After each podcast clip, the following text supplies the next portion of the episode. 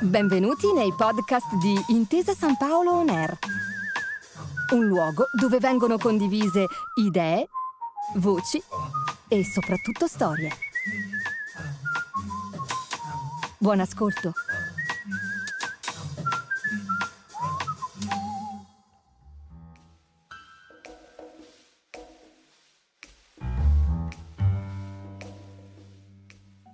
Prima di iniziare a scrivere questo podcast, ho chiesto a diversi amici qualche consiglio, colleghi giornalisti e anche ex funzionari dell'intelligence. Con uno di questi ultimi ho parlato di quanto possa essere esaltante lavorare nel mondo dei servizi segreti. Lui però mi ha risposto più o meno così. Non dimenticare due cose. Prima, l'operativo non ha mai contezza dell'intero quadro. Seconda, giornalisti e spie hanno in comune una cosa. La missione di sapere ma del sapere fanno, o quantomeno dovrebbero fare, un uso diametralmente opposto. Su questa cosa ho riflettuto molto e sono arrivato a una conclusione. La cosa che queste due professioni hanno in comune, cioè la ricerca di informazione, porta i professionisti a comportamenti simili. Così mi è tornato in mente un collega, uno dei migliori che abbia mai conosciuto, capace di travestirsi da barbone, da garzone ma non soltanto, per mettere a segno colpi giornalistici che hanno fatto la storia recente della politica italiana e del nostro paese. Questa puntata parla proprio di questo, di travestimenti.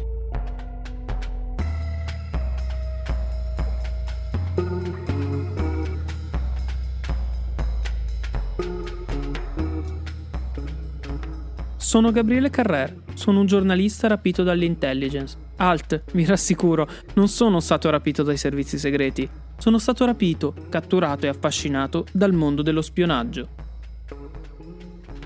Questo è 00 Podcast, un podcast di formiche.net in collaborazione con Intesa San Paolo.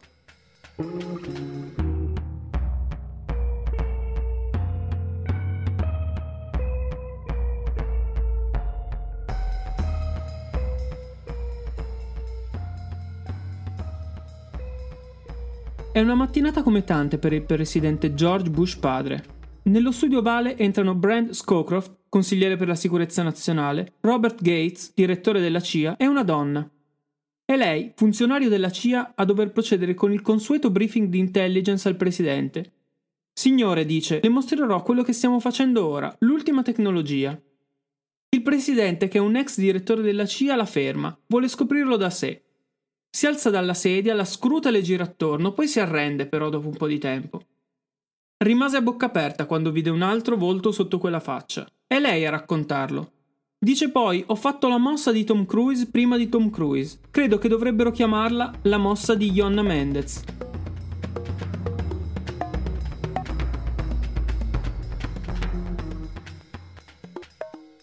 Molte delle maschere che Ionna Mendez ha creato e che sarebbero state rese celebri anni dopo proprio dai film della serie Mission Impossible si possono ammirare oggi all'International Spy Museum di Washington. Il suo travestimento preferito era quello di una donna afroamericana in tacchi a spillo rossi. Ragazzi, sono stata fantastica, ha detto qualche tempo fa al Wall Street Journal ma la sua true face, cioè quella che nel gergo della CIA è la sua faccia non mascherata, non è niente affatto glamour né appariscente. Quando il Wall Street Journal la incontra è al museo, ha una giacca fiorata e in mano un caffè. Potrebbe facilmente essere scambiata per una turista e questo è il suo segreto. I was an undercover CIA officer for over 25 years. I lived and worked overseas and around the world. I lived in Europe I lived in the Far East. I lived in the subcontinent. I was supporting CIA operations from a technical point of view on a global basis. The office that I belonged to at CIA was called the Office of Technical Service. We were, some people said, the CIA's answer to Q in the James Bond movies. And to a certain extent, that's exactly what we did. State ascoltando la sua voce, qualche anno fa.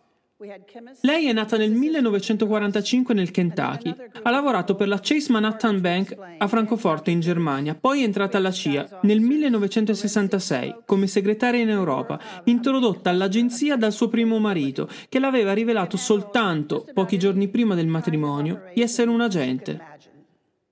Ma quel lavoro le va stretto il suo capo, per sua fortuna, la nota, nota anche quella grande passione per la fotografia, così decide di mandarla alla Farm, la maxi struttura di addestramento della CIA in Virginia, per un corso che unisce quella passione allo spionaggio. Diversi anni sotto copertura in giro per il mondo, dall'Europa al Medio Oriente fino al subcontinente indiano. Poi torna al quartier generale e si occupa di addestrare le risorse nell'utilizzo di tecnologia e della fotografia. È una donna in un mondo di uomini e per farsi rispettare decide che avrebbe lavorato sempre il doppio degli altri.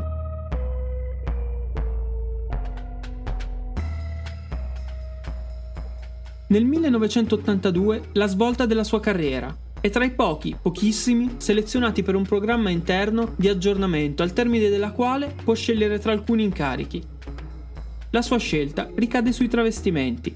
Destinazione sud-est asiatico. Dopo quell'esperienza torna al quartier generale, alla sezione che si occupa proprio di travestimenti, e nel 1991 arriva a prenderne le redini.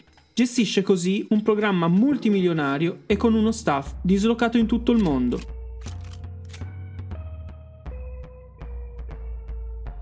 All'ufficio servizi tecnici ci sono ingegneri, chimici, fisici, truccatori, contraffattori e maestri dell'inchiostro. Mendez li ha paragonati al ramo Q dei film di James Bond, con una differenza però. I tecnici della CIA andavano regolarmente sul campo. Lei addirittura in due occasioni ha pensato di non poter tornare più al quartier generale né nel suo paese. Una volta era nel subcontinente indiano, durante un incontro con un terrorista che sosteneva di avere informazioni su un attentato pianificato. L'altra era a Bogotà, all'apice delle guerre per la droga in Colombia. Mentre parla al Wall Street Journal dice tutto quello che è in quel cellulare è ciò su cui abbiamo lavorato per tutta la nostra carriera. Molta di questa roba è uscita dal nostro ufficio, dice. E lo dice in un'intervista svolta all'interno del museo, di quel museo che lei ha contribuito a far nascere. Lì indica alcuni strumenti. Un mattone finto utilizzato per i dead drop, cioè i punti concordati per lo scambio di informazioni macchine fotografiche nascoste in accendini, batterie minuscole. D'altronde, una volta che hai messo una cimice sotto un tavolo del KGB, è improbabile che tu abbia la possibilità di cambiare le batterie.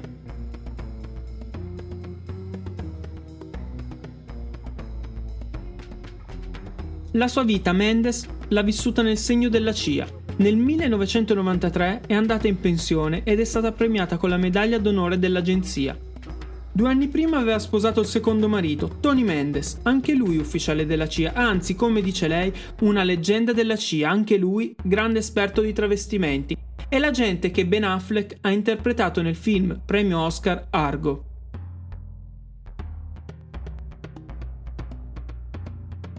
Tony è morto nel 2019. Oggi Iona continua a coltivare la sua passione per la fotografia fa mostre e esposizioni, ma soprattutto continua a raccontare la sua vita e quella del marito alla CIA. Anche perché assieme hanno scritto tre libri.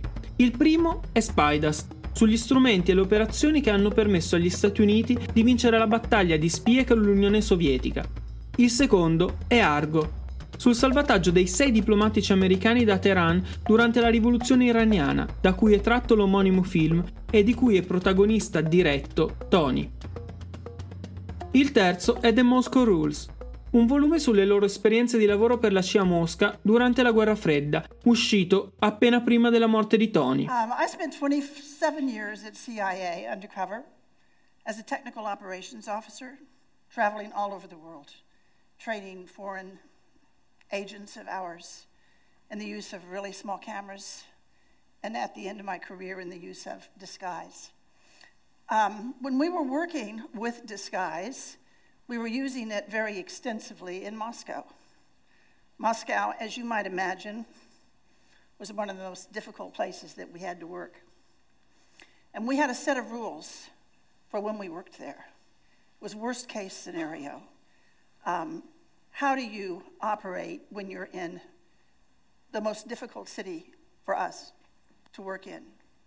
The Moscow rules were our rules, but I was looking at them a couple of months ago, thinking that it's sort of like Sun Tzu's Art of War. You could take our rules for working in Moscow and take them out into a civilian population, and they continue to make some sense. So, what I'm going to talk to you about a little bit today is what we interpreted them to be and how we use them, and maybe a suggestion or two for how you might use them. And by the way, that's just um, the picture that was in the paper two days ago. They blew my cover when I came to town, so I thought I'd throw it back at them. A parlare di nuovo Iona durante una conferenza TED. Durante la guerra fredda, dice, era fondamentale per la CIA capire come operare a Mosca. Lì il KGB lavorava davvero duramente per impedire agli agenti stranieri di raccogliere qualsiasi tipo di informazione. A un certo punto della guerra fredda il KGB aveva 50.000 agenti soltanto a Mosca, secondo le stime della CIA. Era il ventre della bestia da cui non si poteva tornare indietro, ha raccontato Mendes. È qui che entrano in gioco i travestimenti, merito di truccatori e maghi di Hollywood. Da loro, infatti, a Los Angeles, lei e il marito hanno imparato l'arte dell'inganno e dell'illusione. Parrucche, nasi, denti finti, maschere, ma anche gemelli che spuntano in una famiglia per ingannare gli agenti sovietici o donne che diventano uomini e viceversa. Beh, questo nonostante le resistenze di questi ultimi travestirsi, l'ha raccontato sempre Mendes. Con le donne è più facile, ha spiegato. Si possono mascherare da uomini. Il contrario è quasi impossibile. Qual è l'obiettivo di chi si occupa di travestimenti? Beh, è molto semplice. È che tu sia quella persona che sale sull'ascensore ma che quando esce nessuno se la ricorda. Poi ci sono i gadget, anche quelli letali. In una penna si può inserire un microfono o una videocamera, ma anche una pillola letale. Se vieni catturato potrebbe essere l'unico modo che hai per non rivelare i tuoi segreti.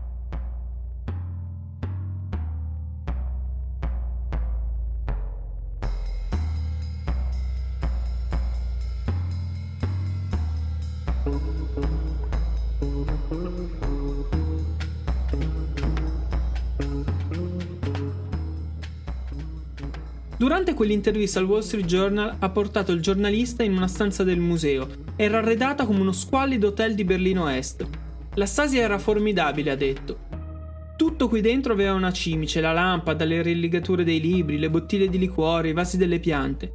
L'intervista è del 2019. Alla Casa Bianca c'è Donald Trump e lei dice: Non so dove Donald Trump sia stato a Mosca, ma non ho dubbi che la sua stanza fosse piena di cimici. Se ha fatto qualcosa che non avrebbe dovuto, ci saranno dei nastri.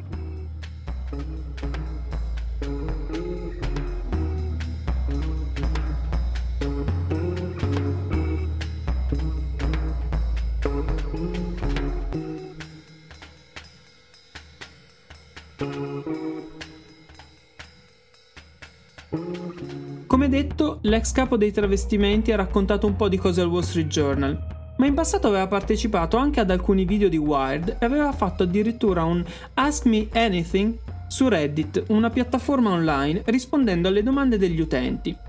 Si traveste mai per divertimento? No, le parrucche mi fanno venire il mal di testa. Questa è una delle risposte su Reddit.